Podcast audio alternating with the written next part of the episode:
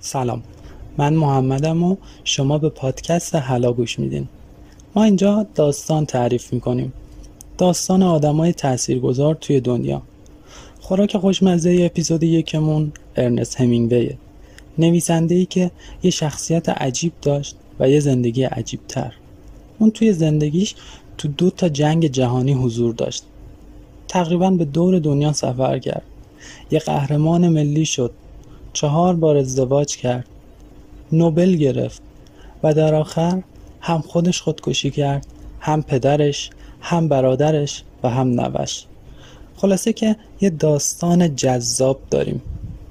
پس بدون اضافه گویی بریم سراغ اولین اپیزود. همینگوی دوست داشتنی نفرت انگیز.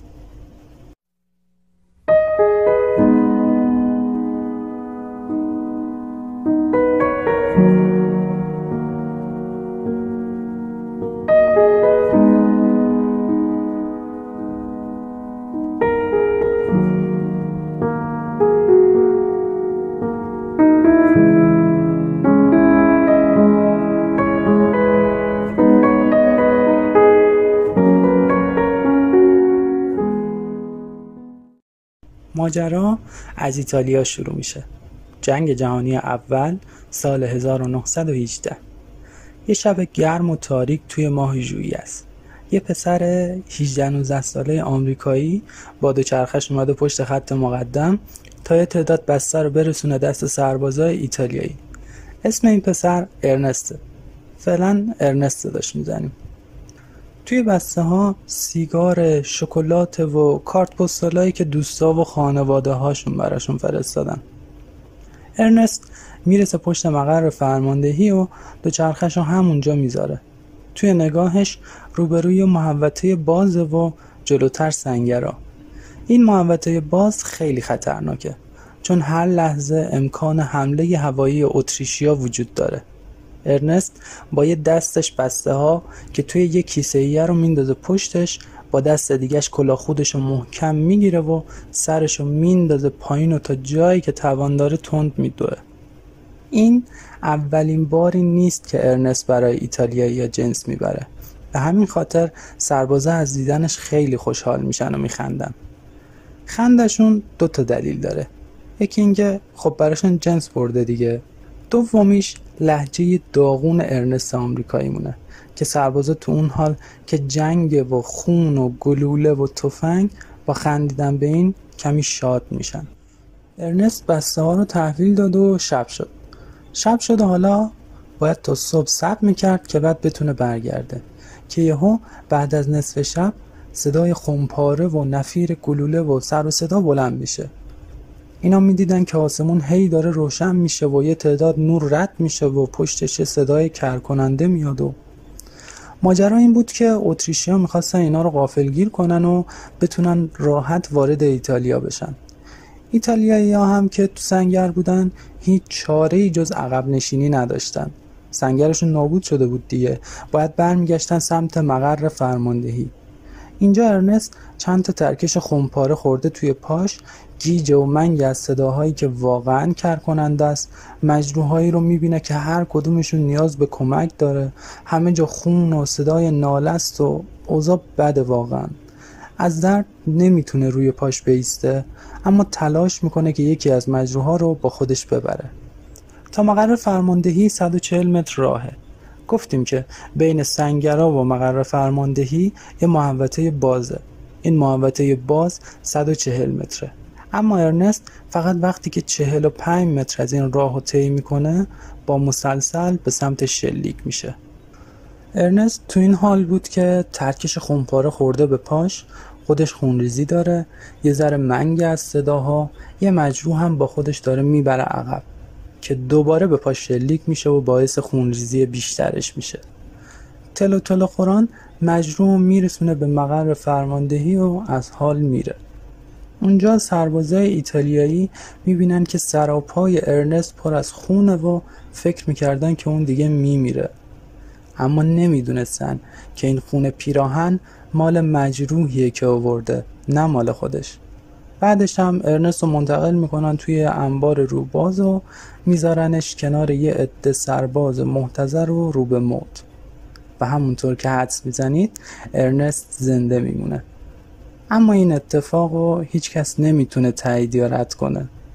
ارنست تو اون جنگ بودا یه مجروح هم حمل کرد. فقط ترکش خوردن و گلوله خوردن شک برانگیزه که توی داستان متوجه میشین چرا. فقط یه سوال. این آمریکایی توی جنگ ایتالیا و اتریش چی کار می‌کرد؟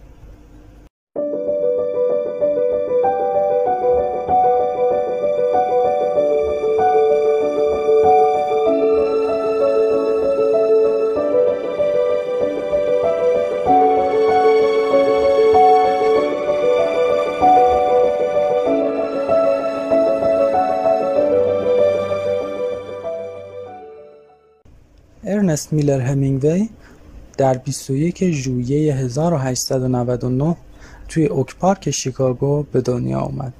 اسم پدرش اد همینگوی و مادرش گریس همینگویه. خانواده همینگوی هشت نفر بودن. 6 تا بچه و پدر مادرشون. دو تا پسر و چهار تا دختر. ارنست بچه دوم بود. پدر ارنست یه دکتر معمولی بود که تو معاملات املاک به یه پول و پله رسیده بود. بزرگوار با حفظ سمت پزشکی دلالم بود. ایشون یه مرد چهارشونه پر از ریش بود که خیلی عاشق شکار بود. از همون پول دلالی یه مزرعه هم توی جنگل می‌خره که بتونه اونجا راحت شکار کنه. از اون به بعدم هر تابستون خانواده همینگوی اونجا پلاس بودن. ارنست توی بچگی از پدرش زندگی توی جنگل رو یاد می‌گیره.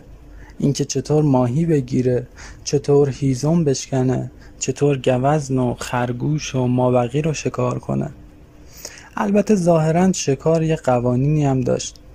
یکی از اونها این بوده که صرفا به خاطر نفس شکار نباید شکار کرد. یعنی فقط چیزی رو شکار می‌کنی که می‌خوری. کرنس جوونمون به این قانون احترام نمی‌ذاره و یه روز یه خارپشت رو شکار می‌کنه. پدرش وقتی این اتفاقو می‌بینه بهش امر می‌کنه که باید خارپشت رو بخوره. حالا هر چقدر مادر ارنست میگه آقا بیخیال شو بچه است یه کاری کرده. ات میگه نه باید درس بگیره این بچه. وگرنه فردا میاد منم شکار می‌کنه. خلاصه ارنست مجبور میشه گوشت سفت و سیاه و بدبوی خارپشت رو سق بزنه. اما گریس مادر ارنست کاملا قطب مخالف شوهرش بود. برعکس اد که خیلی سفت و خشک و شکاری بود این یه خانم نرم و تحصیل کرده بود که برای یه هدف بزرگ شده بود خوانندگی اپرا. اما از بخت بدش خیلی زود مجبور شد اپرا رو کنار بذاره. دلیلش این بود که روی صحنه از نور چراغا بد جوری چشمش اذیت می‌شد و بعدش هم سردرد می‌گرفت. بعد از اون ماجرا معلم موسیقی میشه. چند وقت بعدم با اد ازدواج می‌کنه. اولین سالهای زندگی ارنست توی خونه پر از دختر سپری شد.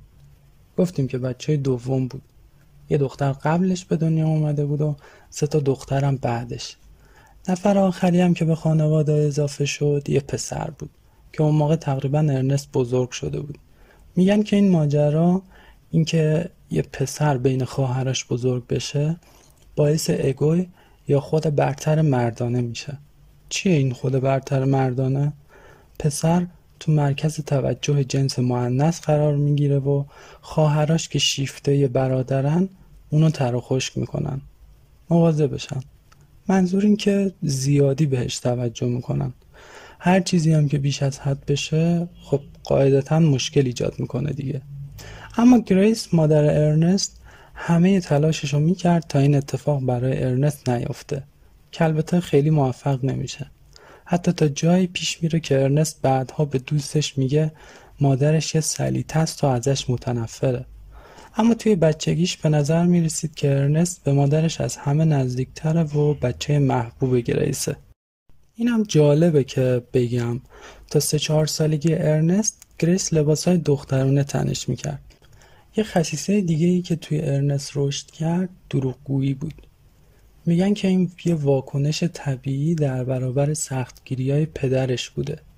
اد پدر ارنست عقیده داشت که همه چیز باید به شیوه درستش اجرا بشه. شیوه درست هم همیشه راه سختتر و پرزحمتتره. اما ارنست دوست داشت که تو چشم بیاد. ولی هی احساس می‌کرد داره زور میشنوه. یعنی هی تلاش می‌کرد کارهای سخت رو انجام بده. هی پدرش می‌زد تو سرش که بهتر از این باید انجام بدی. همیشه وقتی از شکار با پدرش برمیگشت شروع می‌کرد به داستان سرایی برای خواهرش. اینکه تونسته گوز شکار کنه نمی‌دونم اسب بزنه زمین و از این داستانا. توی چهار سالگی یه روز برای پدر بزرگش تعریف کرد که تنهایی یه اسب که تاخت می‌رفته متوقف کرده. پدر بزرگش می‌گفت که تخیل این بچه یا اونو معروف می‌کنه یا میفرستدش زندان. سالهای قبل مدرسه ارنست همینجور میگذشت. می‌رفت شکار و لاف می‌زد و حال می‌کرد. اما تو مدرسه ارنست که حالا یه بدن گنده و چغر داشت خیلی زود تو ورزش ابراز وجود کرد. تو شنا و دو و بوکس عالی بود. یه چند وقتی هم تو تیم فوتبال بود. اونجا هم خوب بود اما خودش خیلی باش حال نمی‌کرد. گذاشت کنار. دیگه هم هیچ وقت وارد یه ورزش گروهی نشد. ارنست باهوش بود. اما به درساش بی‌اعتنا بود. خیلی درس نمی‌خوند. ولی درس انگلیسی و خوب نمره می‌گرفت. یه چند تا مقالم تو روزنامه مدرسه نوشت که میگن همون موقع خیلی خوب همه چیز رو توصیف می‌کرد. خیلی هم خوب جزئیات رو نشون می‌داد. اما مشکلات تو خانواده همینگوی داشت نمایان می‌شد. اد پدر ارنست افسردگی گرفته بود. مادر ارنست گریس گفتیم که معلم موسیقی بود. به یکی از شاگرداش که یه دختر جوون خوش‌قیافه بود یه محبت افراطی می‌کرد. یهو دست یکی دو تا از بچه هاشو می‌گرفت و آخر هفته از خونه می‌زد بیرون. کجا می‌رفت؟ خونه همون دختر جوون. تو محلم شایعه شده بود که گریس هم جنسگراست ارنست تو اون سالا پدرش یه قهرمان همیشه پیروز می‌دید. اما افسردگی پدرش باعث شده بود که هرچی گریس همسرش بهش میگه اون بگه چشم. ارنست هم می‌دید که قهرمانش هر روز داره کوچیک و کوچیکتر میشه. خودش هم حس می‌کرد که داره شکست می‌خوره و این باعث می‌شد که دروغاش بیشتر و بیشتر بشه. همکلاسی ها و رفقاش هم باید باور می‌کردن. وگرنه ارنست خیلی جنتلمن معابانه و فرهنگی باورشون رو هدف قرار می‌داد. اینطوری که خیلی فرهنگی با کتاب می‌زد تو سرشون. از اونجایی هم که بزرگ و چغر بود کسی جرأت دعوا باشو نداشت. کم کم ارنست بزرگ می‌شد و همینطور دروغ گفتناش بیشتر می‌شد. وقتی ارنست از دبیرستان فارغ و تحصیل شد برخلاف خواسته پدرش که می‌خواست ارنست مثل خودش دکتر بشه رفت و تو سال 1916 وقتی فقط 17 سالش بود به عنوان خبرنگار توی روزنامه کانزاس سیتی استار استخدام شد. این روزنامه هم یکی از اون روزنامه های مهم آمریکا بود. می‌خوام خیلی کم یک کوچولو از آمریکای اون سالا بگم براتون. برای اینکه ببینیم ارنست تو چه دنیایی داره زندگی می‌کنه واجبه که اینو بدونیم. تو شروع جنگ جهانی اول وودرو ویلسون رئیس جمهور آمریکا بود. همون اولم عزم جزم خودشو برای بیرون نگه داشتن آمریکا از جنگ و حفظ سیاست صلح به هر قیمتی رو اعلام کرد. اما خیلی از جوانای آمریکایی می‌خواستن تو جنگ شرکت کنن. خیلی واقعا از جمله ویلیام فاکنر معروف که بعد جنگ نویسنده بزرگی شد. این جوونا چیکار می‌کردن؟ برای اینکه بتونن برن جنگ می‌رفتن کانادا اونجا به استخدام بریتانیا در میومدن هم رفت توی نیروی هوایی بریتانیا. ارنست هم رفت که ثبت نام کنه برای جنگ اما رد شد. به خاطر ضعف بیناییش. اونم از مادرش به ارث برده بود. ولی بنا به عادت همیشگیش خودش می‌گفت که توی یه مسابقه بوکس یه حریف عوضی انگوش کرده تو چشمش. اواخر سال 1917 بود که بهش خبر دادن صلیب سرخ داوطلب می‌خواد. برای خدمت توی جنگ. ارنست هم درخواست داد پذیرفته شد. نهایتا کارش رسید به ایتالیا با اون ماجرای اول پادکست. بعد از اینکه تو ایتالیا مجروح شد بردنش تو بیمارستان سریل به سرخ میلان. وقتی بردنش بیمارستان کلی ازش تقدیر و تشکر کردن و حتی مدال دادن بهش. به خاطر همون مجروحی که نجات داده بود. حالا دیگه قهرمان شده بود و کلی حال می‌کرد با این قضیه. جالبه یه تعداد نامه هم برای خانوادش نوشت که می‌گفت با اشعه اینکس فهمیدن که گلوله تو پامه که سندیتی نداره. گفت که من اولین مجروح آمریکایی توی ایتالیام که حقیقت نداشت. توی یه نامش حتی صحبت می‌کنه از 227 تا مجروح که از سنگر بیرون برده که آدم شاخ در میاره واقعا. جا داره که بگذریم. بعد چند شب که توی بیمارستان بود ارنست عاشق شد. عاشق کی؟ یکی از پرستارای شیفت شب. اسم این خانم اگنس فون کروفسکی بود. اونم مثل ارنست داوطلب اومده بود. خانم سی سال سنش بود. مومشکی قد بلند جذاب. ارنست اما چند سالشه؟ 18 سالش. ارنست کلا نمی‌تونست جلوی خودشو بگیره و هی ابراز عشق و احساسات می‌کرد به اگنس. ولی اگنس خیلی جدی نمی‌گرفت و می‌دونست این رابطه به جایی نمی‌رسه. وقتی ارنست از بیمارستان مرخص شد یه مهمونی راه انداخت و یه تعداد سرباز و خبرنگار که دوستاش بودن و دعوت کرد. اگنس هم رفت. بعد مهمونی رفتن سنسیرو برای مسابقه اسب دوانی. ارنست تا آخر عمرش این روز یکی از بهترین روزای عمرش می‌دونه. جنگ که تموم شد وقتی ارنست برگشت به خونش همینطور با اگنس در ارتباط بود. برای هم نامه می‌نوشتن یه روز نامه ای از اگنس اومد که نوشته بود عاشق یه سرباز ایتالیایی شده و قرار با هم ازدواج کنن. ارنست داغون شد. خودش میگه برای تسکین دردش رو برده به عرق و زنای دیگه. اما بعد اون نامه مریض شد و یه نامه نوشت به یکی از دوستای اگنس و بهش گفت که از ته دل آرزو داره که اگنس با صورت به زمین بخوره و تمام دندوناش خورد شه. ولی خب چند وقت بعد ارنست کم کم خوب شد ولی اگنس رو هیچ وقت فراموش نکرد. بازگشت ارنست خیلی پر سر و صدا شد. خانواده و البته خود مردم اونو یه قهرمان ملی صدا می زدن. کلی ازش استقبال کردن. از سر خیابون کلی بنر زده بودن که قهرمان برگشت. همه جا رو چراغونی کرده بودن. وقتی ارنست برگشت یه مهمونی بزرگ را انداختن. کلی مردم شهر بهش گل دادن. چند تا خبرنگار باهاش مصاحبه کردن. انداختنش رو صحنه تلویزیون. وقتی میگم قهرمانش کردن یعنی این. واقعا همه متحد شده بودن که ارنست بزرگ جلوه کنه. بعد از اینکه مهمونی ها تموم میشه مصاحبه ها تموم میشه کم کم ارنست میره توی انزوا و تنهایی خودش. به خاطر همین خانوادهشون رو تشویق کردن که آقا بیا برو یه جایی یه کاری کن. چی اینجا نشستی؟ باشه برو یه شهر دیگه. اونم قبول کرد و رفت تورنتو کانادا. اونجا تو روزنامه تورنتو استار استخدام شد. همونجا هم تصمیم گرفت چند تا داستان بنویسه. چند تا داستان در مورد شکار و ماهیگیری و این چیزا نوشت. داستانا رو هم برای چند تا مجله فرستاد. اما کسی رغبتی بهش نشون نمی‌داد. بعد از چند وقتی برگشت شیکاگو. خیلی موفق نبود اونجا. ولی نرفت خونه. یه اتاق ارزون قیمت اجاره کرد و نشست. درآمدش خیلی کم شده بود. از اونجایی که فرهنگی بود به عنوان حریف ذخیره بوکس یه ذره پول در آورد. تو همون اوضاع ارنست می‌رفت تو مهمونیایی که هنرمندا و نویسنده های جوون بی پول برگزار می‌کردن. تو همین مهمونیا با الیزابت هادلی ریچاردسون آشنا شد. یه دختر جذاب که تازه مادرش مرده بود و پولی هم از اون واسطه به ارث برده بود. هشت سالم از ارنست بزرگتر بود. ارنست خیلی زود عاشق الیزابت شد.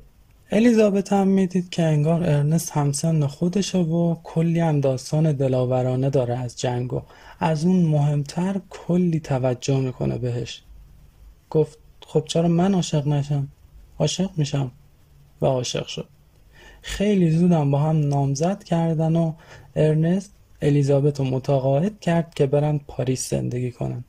البته ارنست هیچ درآمدی نداشت. ولی با پولی که الیزابت به ارث برده بود راحت می‌تونستن تو اروپای ارزونتر از آمریکا زندگی کنند. سال 1921 ارنست همینگوی و الیزابت هادلی ریچاردسون ازدواج کردن و رفتن پاریس. اونجام جالبه ارنست رفت یه خونه تو طبقه چهارم یه محله کارگری جنوب شهری گرفت و اصرار داشت که بگه ما فقیریم در حالی که الیزابت می‌گفت بابا بیا بریم تو فلان جک خونه بگیریم با بهترین امکانات من پولشو میدم. ولی ارنست می‌گفت نه ما نمی‌تونیم ما فقیریم. یه خورده از پول اینا بگم. تو اون سالا یه خانواده کارگر فرانسوی با سالی 1200 دلار می‌تونه زندگی کنه. این زوج فقیر ما ولی 4500 دلار در سال درآمد داشتن بگذاریم.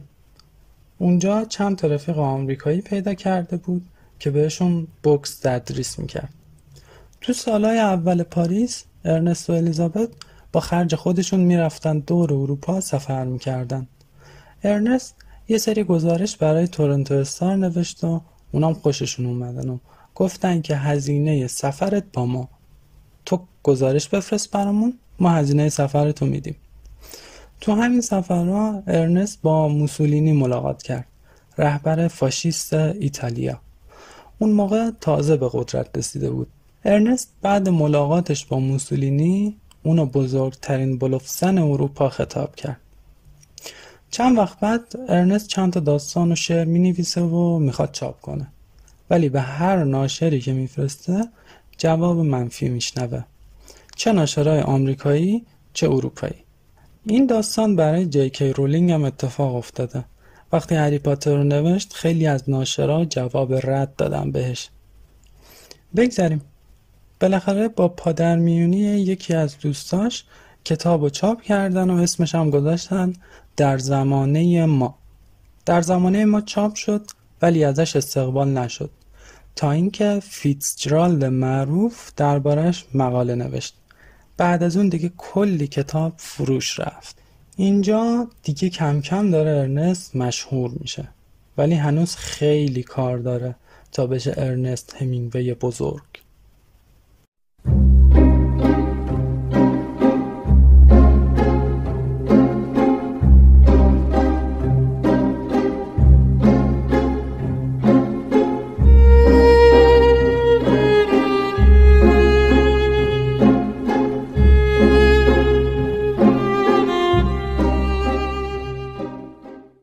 چی گفتیم تا حالا؟ گفتیم که ارنست توی یه خانواده تحصیل کرده به دنیا اومده بود. پدرش دکتر بود و مادرش مدرس موسیقی. بین چهار تا خواهراش بزرگ شده بود و کلی برای اونا دروغ و دقل سرهم می‌کرد و خواهراش هم اونو تحسین می‌کردن. وقتی 18 ساله شد رفت جنگ جهانی اول به عنوان راننده آمبولانس صلیب سرخ. اونجا مجروح شد و بعد اینکه برگشت با هادلی ریچاردسون آشنا شد و باهاش ازدواج کرد. بعدش هم با هم رفتن فرانسه زندگی کنند. اونجا ارنست یه کتاب چاپ کرد که نگرفت اولش. ولی وقتی اسکات فیتزجرالد معروف درباره اون کتاب مقاله نوشت کتابش حسابی فروش رفت. ارنست هنوز پاریسه. تازگی ها بچه دار شدن. جان همینگوی تازه متولد شده. ارنست همچنان سفر میره. دور اروپا رو میچرخه. هنوزم به مهمونی های نویسنده ها و هنرمندا میره. یه نکته که باید بگم اینه که تو اون سالا آمریکا قانون منع مشروبات الکلی رو تصویب کرده بود. به خاطر همین کلی آمریکایی پناه برده بودن به اروپا و مخصوصا پاریس. چون اونجا آزاد بود. ولی به رغم این مشغولیات ارنست داشت مینوشت. خیلی سخت و جدی تلاش می‌کرد که بنویسه. هیچ وقتم تمرکزش رو برای نوشتن از دست نداد. یه ای در مورد یکی از نویسنده های مطرح اون موقع نوشت که خیلی جدی گرفته نشد طبعا. اسم نمی‌برم که سردرگم نشیم. مسخره کرد. اون نویسنده معروف رو مسخره کرد. بعد از اون یه داستان بلند نوشت. به نام خورشید همچنان میدرخشد. در مورد یه خبرنگاره که توی جنگ جهانی از لحاظ جنسی مجروح شده. خود ارنست همون زمانی که توی بیمارستان بود خیلی میترسید که این داستان براش پیش اومده باشه. ولی کتاب که تو سال 1926 چاپ شد خیلی نقد براش نوشتن. همین مسبب پرفروشی کتاب شد. اما ارنست تو خونه ناراضی بود. از چی ناراضی بود؟ از همسرش هادلی. به خاطر اینکه با ارنست همراهی نمی‌کرد. باهاش مهمونی نمی‌رفت. با سفراش مخالفت می‌کرد. البته اینکه بگیم زن و شوهر یه مشکل دارن خب خیلی ساده انگاران است دیگه. ولی با هم مشکل داشتن. تو همون مشکلات ارنست با پاولین فایفر آشنا میشه. کیه این خانم؟ یه زن سی و چند ساله که جذاب مجرده و خیلی ارنست رو ستایش می‌کنه. هم به خاطر کتاباش هم به خاطر شخصیتش. هیچ همین ستایش ها رو از ارنست پنهون نمی‌کنه. میگه. جلو روش میگه همه چیو بعد چند وقت ارنست و هادلی از هم جدا میشن. جان پسرشونم میمونه پیش مادرش. تو سال 1927 اینا از هم جدا میشن. 22 سالگی ارنست ازدواج کرده بود و 28 سالگی جدا شد. خیلی سریع هم با پاولین فایفر ازدواج می‌کنه. از این به بعدم این خانم رو پاولین صدا می‌زنیم. ولی دقت کردین چی شد؟ هم پاولین چند سالی ازش بزرگتر بود هم هادلی ازش بزرگتر بود همون معشوقه اولش اگنس همون پرستاره. ولی ارنست خیلی عذاب وجدان داشت که از هادلی جدا شده بود. آخه کلی کمکش کرده بود دیگه. اون وقتی که ارنست پولی نداشت همه خرجا رو هادلی می‌کرد. بعد از اون ارنست دوباره مریض شد. چشمشو که گفتیم ارسی ضعیف بود. خیلی دندون درد گرفت بعد اون ماجرا. بواسیرش خیلی اذیتش کرد. یه بارم که رفته بود ملاقات جان جان انگشتشو کرد تو چشم سالم ارنست. یه چند روزی نابینا شد کلا. اما ارنست همچنان می‌رفت سفر. می‌رفت اسکی می‌رفت ماهیگیری. کلی بلا هم اونجا سرش اومد. یه بار کل نورگیر رو سرش ریخت. پیشونیش زخم شد. بعد از اون هر جا میشست می‌گفت این زخم مال همون جنگ جهانی اوله. اونجا مجروح شدم.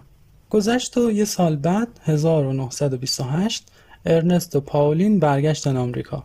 رفتن جزایر فلوریدا. یه جای آروم و بی سر صدا. اونجا ارنست طبق عادتش مشروب می‌خورد و می‌رفت شکار و ماهیگیری و و البته مینوشت. سخت تلاش می‌کرد و مینوشت. تو همون سال شاهکار معروفش رو نوشت. ودا با اسلحه. داستان ودا با اسلحه داستان خود همینگویه یه راننده آمبولانس آمریکایی که البته داوطلب رفته جنگ توی ایتالیا. همون جورم عاشق میشه. عاشق یه پرستار. به خاطر همینه کلا که سبک همینگوی رو میگن وقایع نگاری که البته فوقالعاده است. کتاب فروش خوبی داشت. سه سال بعدم از روش یه فیلمی ساختن. کلا اتفاق خوبی بود. ودا با اسلحه برای ارنست. اینجا ارنست 29 سالشه. تو همون سال پسر دوم ارنست به دنیا اومد. پاتریک همینگوی. سال 1928 اما توی همون سال یه بلای دیگه سر ارنست اومد. پدرش اد با اسلحه شکاری خودکشی کرد. میگن اون روز پسر کوچیک ادم خونه بود. برادر ارنست. سیزده سالش بود. چند سال بعد اونم خودکشی کرد. خیلی خودکشی پدرش رو ارنست تاثیر منفی گذاشت. دوباره شروع کرد به مشروب خوری افراطی. بزرگوار هر چی می‌شد مشروب می‌خورد. میگن که سه بطر شراب و ژامبون گوشت و پیاز ترشی براش یه صبونه معمولی بود.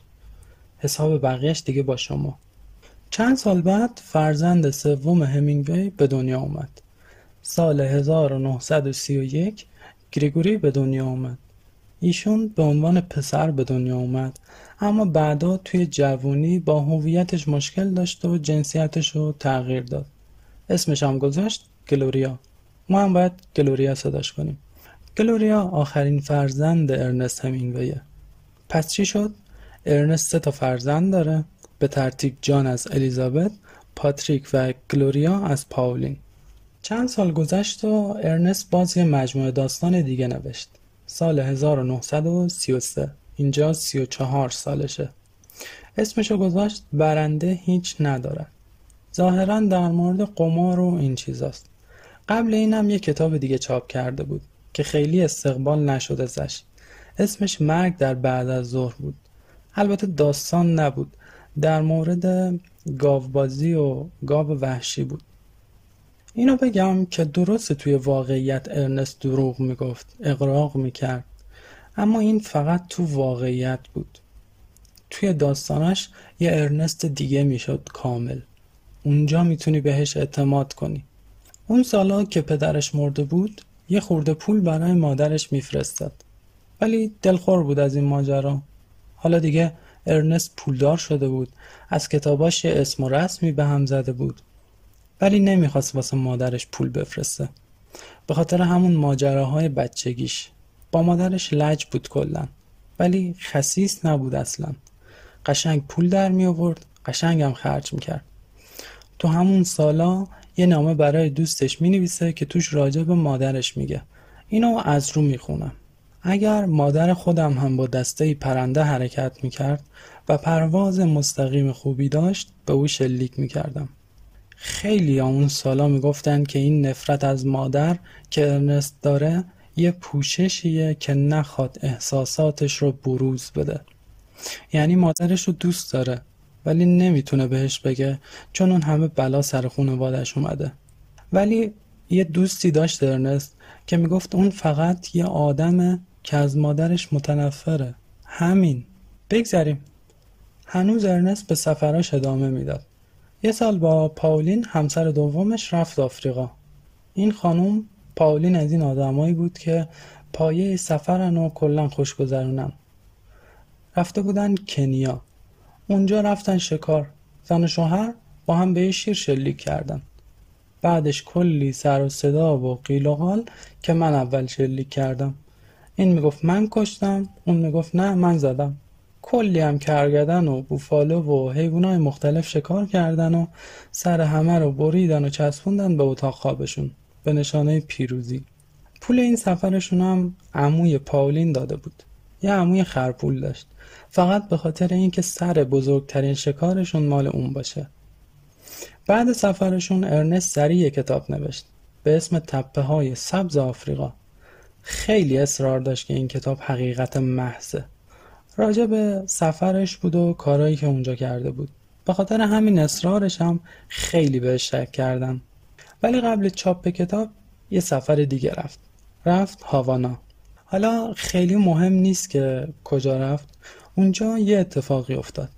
سفر رو بدون پاولین همسرش رفته بود. مجردی رفته بود اشغال اونجا با یه خانم موهنایی 25 ساله آشنا شد و دیگه ما بقیه قصه. پولدارم بود اون خانومه کلا تب ارنست با پولدارا سازگار بود. به هر حال بعدش کلی عذاب وجدان گرفت که خیانت کرده به همسرش. بعد اومد و سال 1935 تپه های سبز آفریقا رو چاپ کرد. درباره این کتابش میگن که همینگوی خیلی افت کرده بود. تو همون سال 1935 یه طوفان بزرگ اومد توی جزایر فلوریدا همون جایی که ارنست زندگی می‌کرد. خیلی هم معروف شد این طوفان توی دنیا. معروف شد به گردباد بزرگ. خیلی صدمه زد این طوفان به آمریکا. خیلی خونه ها رو خراب کرد. آدم کشته و زخمی شد. چقدر مردم گرسنه موندن به خاطر بسته شدن راه ها خیلی اتفاق بدی افتاد. ولی جایی که ارنست زندگی می‌کرد خیلی اتفاق خاصی نیفتاد خسارتی به اون شکل وارد نشد. ارنست سریع قایقش رو برداشت و رفت که ببینه چه خبره. خودش میگه که من وحشت کردم وقتی اون صحنه ها رو دیدم. میگه جسد دو تا زن رو دیدم برهنه و متورم و متعفن. در حالی که آب اونا رو برده بود لای درختا سینه هاشون به بزرگی بادکنک شده بود و لای پاشون پر از مگس و پشه بود. چند روز بعد معلوم شد که هزاران کهنه سرباز توی طوفان کشته شدن. چی بود ماجرا؟ یه برنامه ریخته بودن به نام نیودیل. حالا اسمش که مهم نیست ولی برنامه ریخته بودن که کهنه سربازایی که بیکارن و جمع کنن و بهشون کار بدن. اینا رو همه رو جمع کرده بودن اونجا که استخدام کارهای دولتی بشن. کارخونه های دولتی و اینا. ظاهرا توی شرایط افتضاحی هم اونجا زندگی می‌کردن. بهشون نمی‌رسیدن. نه غذای درستی نه حتی جای درستی. چند تا اردوگاه پیزوری زده بودن. این بیچاره هم اونجا گیر افتاده بودن. اوضاع داغونی داشتن خلاصه. وقتی هم که طوفان سمتشون میره کسی بهشون اختاری چیزی نمیده. ارنست که این فاجعه رو می‌بینه نمی‌تونه ساکت بشینه و یه مقاله می‌نویسه. اسمش هم می‌ذاره چه کسی کهنه سربازان را کشت. توی مقالش خیلی ها رو به باد انتقاد می‌گیره. از جمله رئیس جمهور هوور و روزولت. یه جایی می‌نویسه آنها صرفا به حفظ دارایی های خودشان علاقه مند بودند. اما کهنه سربازها دارایی نیستند فقط انسانن انسانهای ناموفق و تنها چیزی که دارند تا از دست بدهند جانشان است. ارنست همیشه تلاش می‌کرد که وارد سیاست نشه. خیلی اومدن و بهش گفتن که آقا بیا و از مردم دفاع کن. از آدمای بدشانسی دفاع کن که قهرمانای داستاناتن. ولی ارنست کلا جوابی بهشون نمی‌داد. چند وقت بعد یه کتاب دیگه چاپ کرد. داشتن و نداشتن. سال 1937 خیلی ها منتظر بودن که ارنست یه کار سیاسی خوب بنویسه. این کتاب رو فکر می‌کردن که باید سیاسی باشه دیگه. ولی نبود. پل استراتر میگه که ارنست همینگوی خیلی بیش از حد هنرمند بود. و از یه طرف نسبت به همه احزاب سیاسی بیاعتماد. ولی کتاب خوب بود پرفروش بود و از روش یه فیلمی هم ساختن. آقای همفری بوگارت یه فیلم از روی داشتن و نداشتن ساخت که خیلی هم بهش نقد وارد شد که قهرمانت تفاوت زیادی با قهرمان همینگوی داره. اون سالا به خیلی پیشنهاد کار می‌شد. از طرف هالیوود. بهش می‌گفتن که بیا فیلمنامه بنویس برامون. ولی ارنست می‌گفت که این کار سبک بازیه من خودمو خراب نمی‌کنم. به نظرش هالیوود فیلم های دم دستی و سبک میساخت. بعضی از دوستان نویسندش هم رفته بودن این کار رو کرده بودن مثل فیتزجرالد. ارنست هم اونا رو ملامت می‌کرد. حتی بعدام ویلیام فاکنر هم فیلمنامه نوشت برای هالیوود. اتفاقا فیلمنامه داشتن و نداشتن همینگوی رو نوشت. ولی همینگوی این کار رو نکرد. بگذاریم. داشتن و نداشتن چهارمین کتاب پرفروش اون دوران شد. تو همون سالا جنگ داخلی اسپانیا شروع شد. یعنی یه سال قبل شروع شده بود. سال 1936 شروع شده بود. بعدش دیگه خیلی داغ شد.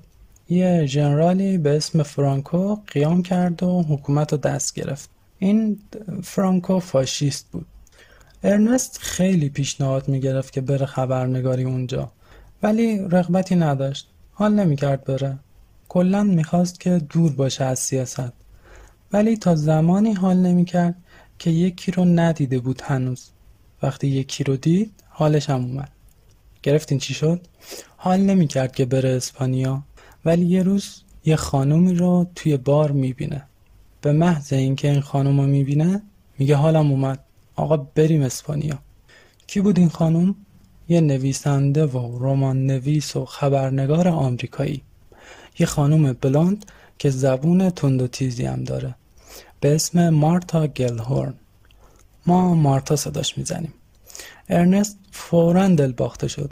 عاشق شد. عاشق مارتا.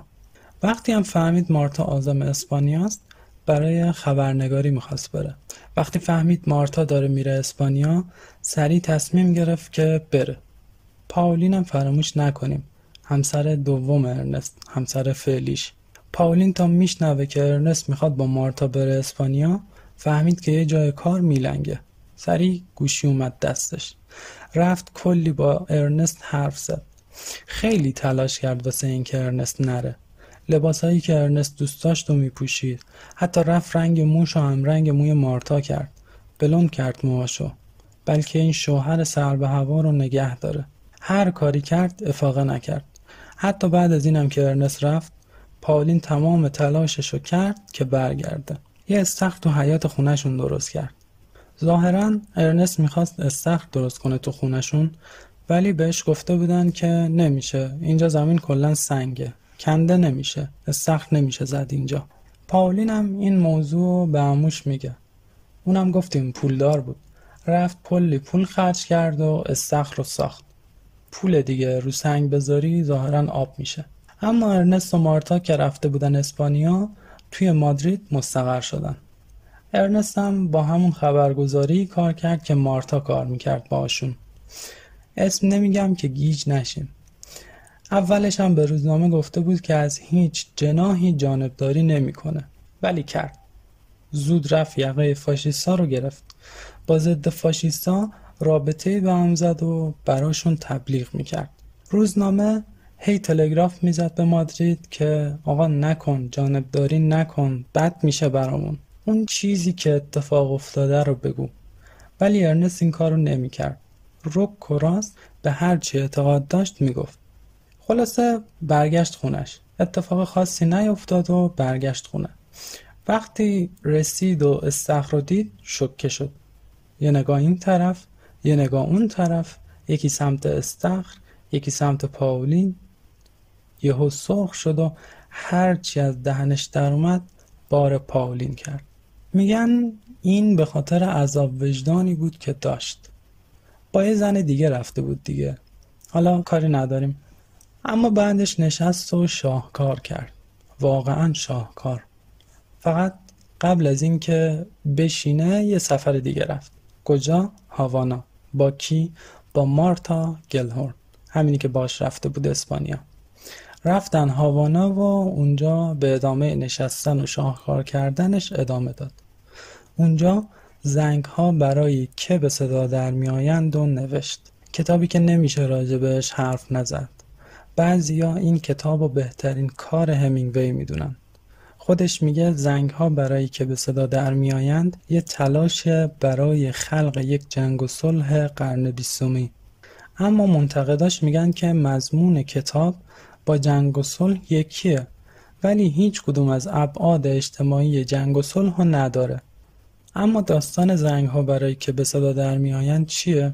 رابرت جوردن که قهرمان داستانه یه داوطلب آمریکاییه که رفته اسپانیا برای جنگ. ضد فاشیست هم استیشون میره اونجا و بهش یه عملیات می‌خوره. عملیات اینه که یه پل رو نابود کنه. بعد با ماریا آشنا میشه. عاشقش میشه و دیگه ما بقیه داستان. سال 1940 کتاب چاپ شد. تا سال 1943 سه سال بعد میگن 750 هزار نسخه فروش رفت ازش. خیلیه واقعا.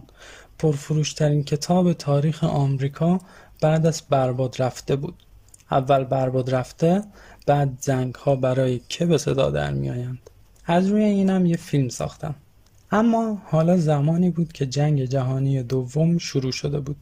1939 جنگ جهانی دوم شروع شد. شروع کننده جنگ باز آلمان و نازیا. اما ارنست کاری نکرد. برای ارنست عجیبه که کاری نکنه نه؟ اولش کاری نکرد بعدش کاری کرد. دوتا کارم کرد. 1940 از پاولین طلاق گرفت. پاولین و پسرش گریگوری رو تنها گذاشت. سریع هم رفت با مارتا ازدواج کرد. کلا سری سری کاراشو می‌کرد مارتا اینجا 32 سالشه و ارنست 41 سالش یه اختلاف سنی دارن. برای محصلشون رفتن جنگ. رفتن چین.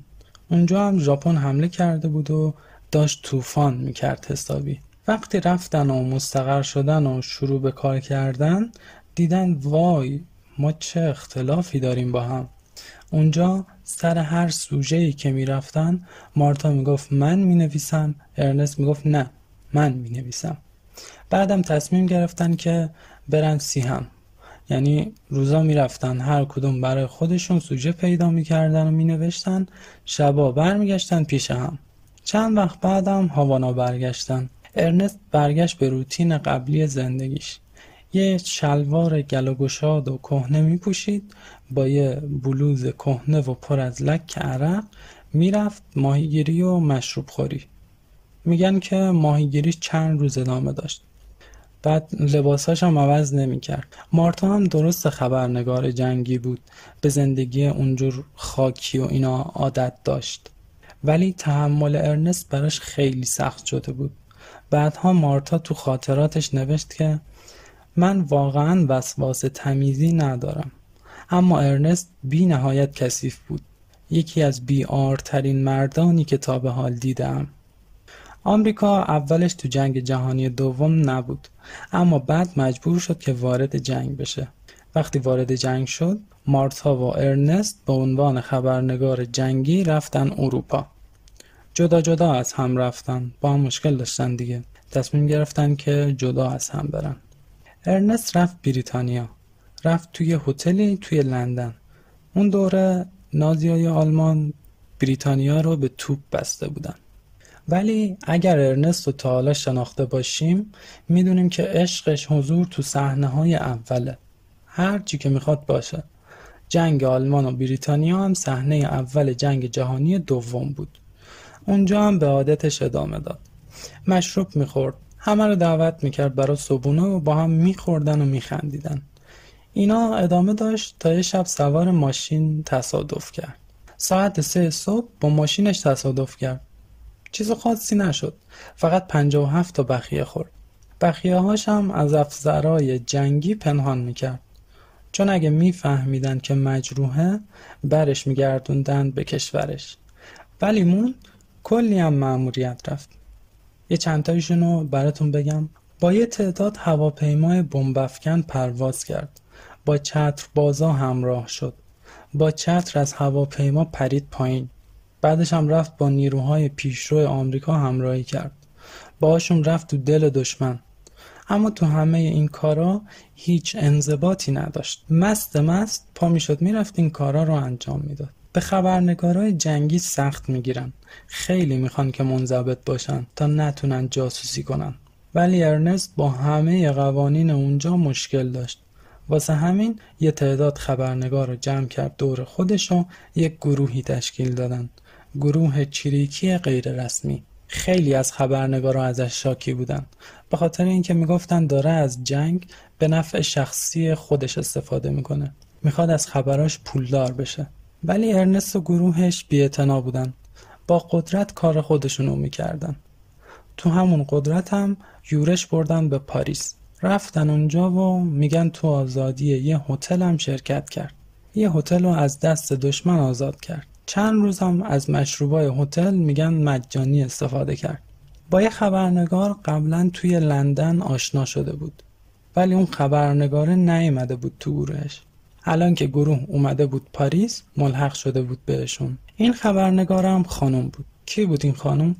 خانم مری ولش ما مری صداش می‌زنیم. یه خبرنگار جنگی که حالا اومده بود تو گروه ارنست. ارنست همونطور که همه کاراش سریه اینجام سری فهمید که این خانم بیشتر به دردش می‌خوره. بیشتر از خانم سومش مارتا.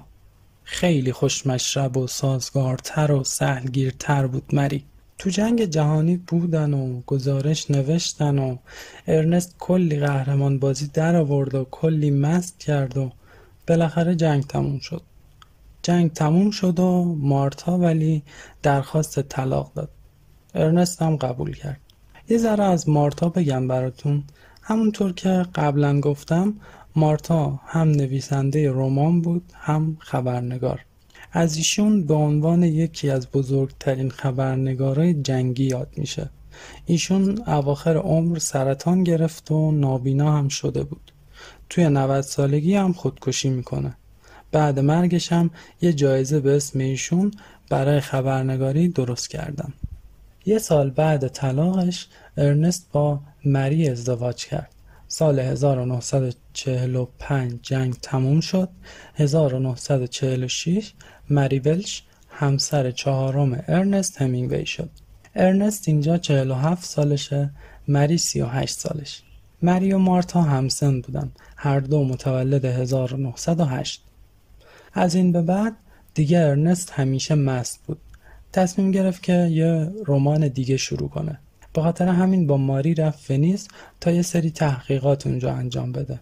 تحقیقاتشو کرد رمان رو نوشت اسمشو گذاشت آن سوی رود و میان درختان. 1950 کتاب چاپ شد. داستان در مورد یه سرباز پیره که می‌دونه مرگش نزدیکه. توی ونیز زندگی می‌کنه و عاشق یه کنس جوون شده و اتفاقای بعدش که دیگه ورود نمی‌کنیم بهش. ولی میگن اون دوره تقریبا همه فکر می‌کردن کار همینگوی دیگه تمومه. کتابش خوب نیست. کلا چند تا داستان خوب نوشته. سرآمدشون هم زنگ ها برای که به صدا در میآینده. و دیگه ارنست همینگوی چیزی تو مشتش نداره. تموم شد دیگه. بعد ونیز ارنست و مری برگشتن آمریکا. ولی ارنست با همه این حرفا به نوشتن ادامه داد. ادامه داد و یه کتاب دیگه منتشر کرد. کتابی که اکثرا ارنست همینگوی رو با اون می‌شناسن. کتاب پیرمرد و دریا. یه داستان که در عین پرمحتوایی ساده است. یه داستان کلاسیک فوقالعاده. داستان راجع به سانتیاگو یه پیرمرد ماهیگیره. 84 روز میشه که ماهی نگرفته. تو چهل روز اول یه پسر بچه باهاشه ولی بعد چهل روز والدین پسر دیگه اجازه نمیدن که با سانتیاگو بره دریا. میگن که سانتیاگو دیگه تموم شده. حرفایی که راجع به ارنست هم می‌زدن. بعد 84 روز یه ماهی خیلی گنده با کلی زحمت می‌گیره. تو راه برگشت اما حسابی تو درد سر میفته بگذاریم بیشتر از این نگم. اما کار واقعا عالیه. 1954 ارنست و مری با هم رفتن آفریقا. اونجا یه هواپیما گرفتن و پرواز کردن. همینطور داشتن خوش میگذروندن که رسیدن روی یه دره داشتن رد می شدن که یهو خوردن به یه چیزی و سقوط کردن توی جنگل. شانس آوردن که زنده موندن. از اون بیشتر شانس آوردن که اصلا پیداشون کردن. تو جای بدی افتاده بودن. اما هواپیما به چی خورده بود؟ به یه سیم تلگراف. هواپیما گیر کرده بود به سیم تلگراف و سقوط کرده بود. کلی خبر پخش شده بود که ارنست همینگوی مرد. کلی روزنامه آگهی ترهیمش رو چاپ کرده بودن. همه شکه شده بودن. اما خب ارنست زنده بود. بعد حادثه که هواپیما سقوط کرد دوباره سوار هواپیما شدن. حالشون قشنگ گرفته شده بود. اومده بودن تفریح. که سقوط کردن اما دوباره بعد بیاری آوردن هواپیمای دومم سقوط کرد. این یکی داشت از زمین بلند می‌شد که سقوط کرد. حالا از این اتفاقای بد که بگذریم همون سال 1954 ارنست همینگوی برنده جایزه نوبل ادبیات شد. بزرگترین جایزه بین المللی ارنست سال 1954 برای پیرمرد و دریا نوبل گرفت. حالا دیگه کسی فکر نمی‌کرد همینگوی تموم شده. ارنست همینگوی احیا شده بود. البته فقط اسمش. وقتی خبر رو شنید یه نامه نوشت برای کمیته نوبل که توش برای شرکت نکردن توی مراسم عذرخواهی کرده بود. گفته بود که نمی‌تونم بیام برای اینکه توی دوران نقاهتم. جراحاتم هنوز خوب نشده. با هواپیما سقوط کرده بود دیگه. اما این همه واقعیت نیست. واقعیت اینه که ارنست حسابی افسرده شده بود. از ازدواجای ناموفقش بگیر تا این تصادفا و مشروبایی که می‌خورد و تا خودکشی پدرش و همه و همه باعث افسردگیش بود. اما چند وقت گذشت. ارنست همینطور با افسردگی دست و پنجه نرم می‌کرد. چند سال بعد چند روز مونده به تولد 62 سالگیش از اتاقش صدای شلیک میاد ارنست همینگوی توی سال 1961 با شلیک تفنگ شکاری به سرش خودکشی کرد. میگن با همون تفنگی شلیک کرده که پدرش باهاش خودکشی کرد. ولی مهم نیست واقعا. اما داستان همینگویا ادامه داشت. لستر برادر کوچیک همینگوی سال 1982 خودکشی کرد. چند سال بعد سال 1996 نوه اول همینگوی هم تصمیم گرفت دیگه نفس نکشه. بعد مرگ همینگوی هم کتاب عید چرخشی منتشر شد. مجموع خاطراتش بود. ولی بذارین یه نکته راجع به همینگوی بگم. اون دوره‌ای که همینگوی شکار می‌کرد دوره‌ای بود که به شکار به عنوان یه ورزش اصیل نگاه می‌کردن اون موقع حامی حیواناتی وجود نداشت. اینها بعد از مرگ همینگوی به وجود اومد. ما نمی‌تونیم بر اساس این قضاوتش کنیم.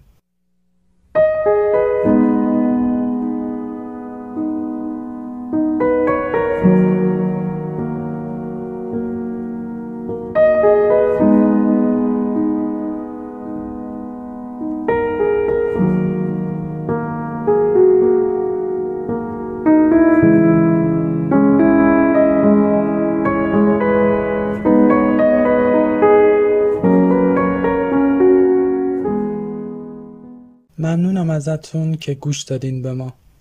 برای حمایت از ما پادکست رو به دوستاتون معرفی کنید. خوب باشید و خدا نگهدار.